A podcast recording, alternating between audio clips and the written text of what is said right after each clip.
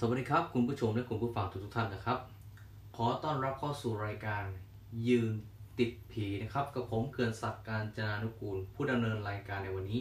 จะพาคุณผู้ชมและคุณผู้ฟังทุกท่านไปพบกับกลยุทธ์การตลาดและเคล็ดลับในการทำกลยุทธ์การตลาดและสิ่งสำคัญในวันนี้ผมจะพูดถึง4สิ่งที่ควรทำในกลยุทธ์การตลาดกับสินค้าหรูหราสำหรับคน Gen Z ก่อนที่ผมจะไปพูดถึงกลุ่มคน Gen Z นั้นเป็นใครผมอยากจะบอกคุณผู้ชมและคุณผู้ฟังทุกท่านว่าข้อมูลที่ผมจะพูดต่อไปนี้จะเป็นประโยชน์กับทุกท่านเป็นอย่างมากในช่วงต่อไปเราจะมาพูดถึงกลุ่มคน Gen Z กันนะครับเราจะมาพูดถึงกลุ่มคน Gen Z นะครับว่ากลุ่มคน Gen Z เป็นคนกลุ่มไหนและมีพฤติกรรมอย่างไรนะครับคำว่า Gen Z คือคำนิยามล่าสุดของคนรุ่นใหม่ในยุคปัจจุบันนะครับซึ่งหมายถึงคนที่เกิดหลังจากปีค.ศ. 1995 หรือปีพ.ศ. 2538 เป็นต้นมานะครับเด็กๆกลุ่มคน Gen Z นี้นะครับจะเติบโตมาพร้อมกับสิ่งอำนวยความสะดวกสบายมากมายที่อยู่แวดล้อมนะครับมีความสามารถในการใช้เทคโนโลยีต่างๆและเรียนรู้ได้เร็วกลุ่มคน Gen Z นะครับเป็นประชากรกลุ่มอายุที่น้อยที่สุดในปัจจุบันนะครับต่อไปเราจะมาพูดถึงพฤติกรรมของคน Gen Z นะครับว่าคนเหล่านี้เขามีพฤติกรรมอย่างไรนะครับอย่างที่1นะครับชาว Gen Z จะติดโลกออนไลน์จึงรับรู้ข้อมูลข่าวสารได้อย่างรวดเร็วทำให้ชาว Gen Z นะครับชอบตัดสินใจทำอะไรอย่างรวดเร็วและอย่างที่2นะครับชาว Gen Z ใช้เวลาส่วนใหญ่อยู่บนเว็บ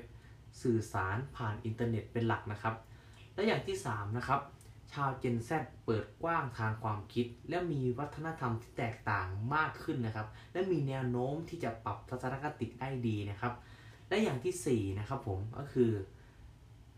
Gen Z นะครับมีความกล้าแสดงออกชอบโชว์และมีความมั่นใจสูงนะครับ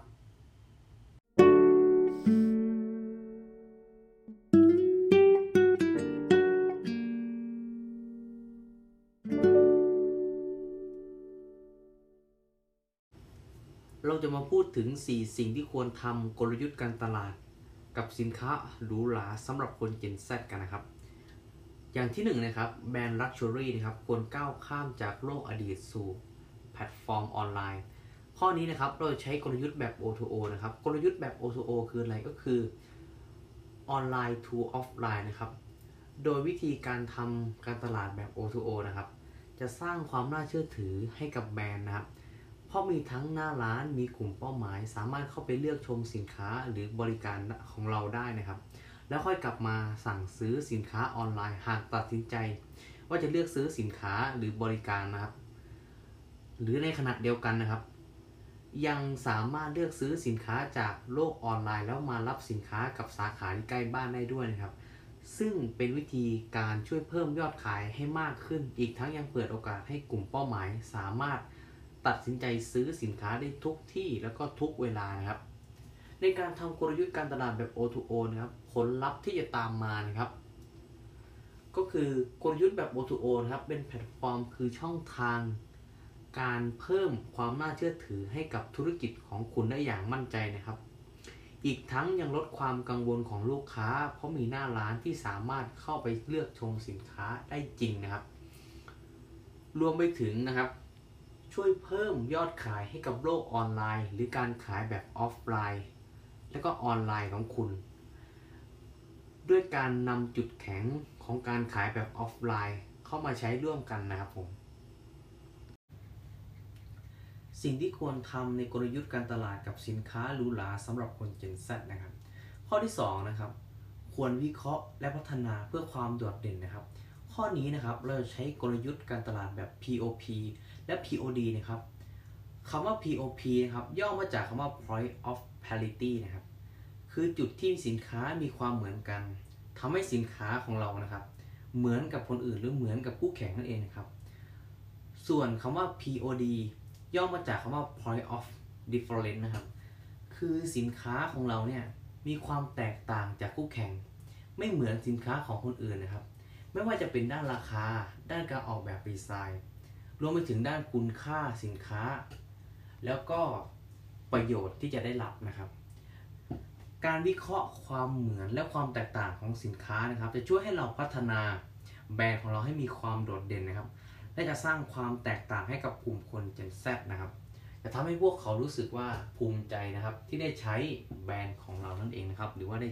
ซื้อแบรนด์ของเรานั่นเองครับ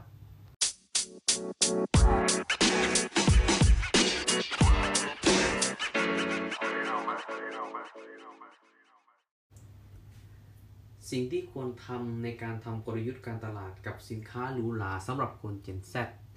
ข้อ 3 นะครับรังสรรค์เนื้อหาและพัฒนาความสัมพันธ์ข้อนี้นะครับกลยุทธ์การตลาดเราจะใช้ inbound แล้วก็ CRM นะครับผมต้องบอกก่อนเลยนะครับว่าในยุคสมัยนี้นะครับข้อมูลข่าวสารและการค้นหาในขณะที่เรามีข้อมูลใหม่ๆนะครับเข้ามาหาเราอยู่เรื่อยๆนะครับที่เราจะส่งมอบแล้วก็ส่งต่อให้กับลูกค้าหรือคน Gen Z นะครับที่มีไลฟ์สไตล์วิถีชีวิตในการอยู่กับโซเชียลมีเดียแทบต้องบอกว่าแทบจะทุกเวลานะครับเราต้องใช้ข้อมูลหรือช่องทางนี้นะครับในการเข้าหาลูกค้าและดึงดูดกลุ่มคน Gen Z นะครับเข้ามารับรู้ข้อมูลข่าวสารที่เราได้เตรียมเอาไว้นะครับไม่ว่าจะเป็นเนื้อหาที่เรานำเสนอผ่านช่องทางเว็บไซต์ YouTube Facebook รวมไปถึง Instagram นะครับเพราะเรามีอำนาจเต็มที่นะครับที่จะป้อนข้อมูลให้กับคนกลุ่มนี้โดยเฉพาะนะครับเพื่อที่จะสร้างความผูกพันต่อแบรนด์นะครับแล้วก็ต่อคน Gen Z นะครับแล้วก็ผมมองว่ารวมไปถึงการที่สร้างอิทธิพลต่อการตัดสินใจใช้บริการหรือซื้อสินค้าเราในอนาคตด้วยนะครับก็มาถึงข้อสุดท้ายกันแล้วนะครับกับ4สิ่งที่ควรทำในกลยุทธ์การตลาดกับสินค้าหรูหราสำหรับคน Gen Z นะครับ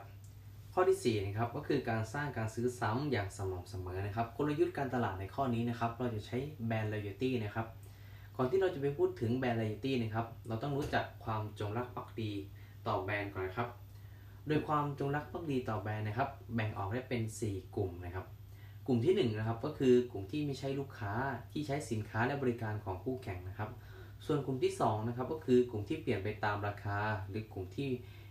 มีความจงรักภักดีต่ำนะครับมองราคาเป็นหลัก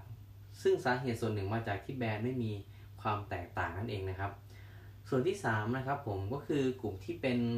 ผู้สนับสนุนทั้ง2ฝ่ายนะครับก็คือกลุ่มที่มีความจงรักภักดีต่อหลายแบรนด์สามารถเปลี่ยนไปตามอารมณ์ตัวเองนะครับได้ตลอดเวลานะครับคือไม่มีความชัดเจนในการที่จะเลือกแบรนด์เป็นของตัวเองนะครับส่วนกลุ่มที่4นะครับก็คือกลุ่มที่ไม่ยึดติดกับแบรนด์เลยนะครับก็คือกลุ่มที่ไม่มีความปรารถนานะครับเป็นยังไงกันบ้างนะครับหลังจากที่ได้ฟังกลยุทธ์การตลาดเกี่ยวกับสินค้าหรูหราสำหรับคน Gen Z หวังว่าข้อมูลเหล่านี้นะครับที่ผมได้นำเสนอและได้พูดไปนะครับจะเป็นประโยชน์ต่อท่านผู้ฟังแล้วก็ผู้ชมไม่มากก็น้อยนะครับผมขอบคุณครับก็สุดท้ายนี้นะครับก็อยากจะฝากติดตามรายการยืนติดผีไว้ด้วยนะครับไม่ว่าจะเป็นช่องทาง YouTube Facebook Podcast แล้วก็รวมไปถึง TikTok ด้วยนะครับผมก็อย่าลืมฝากติดตามด้วยนะครับมีทั้งข้อมูลดีๆแล้วก็ความรู้แน่นๆให้กับเพื่อนๆแล้วก็คุณผู้ชมได้ฟังกันนะครับก็อย่าลืมเอพิโซดหน้านะครับผมก็ฝากติดตามด้วยนะครับขอบคุณครับ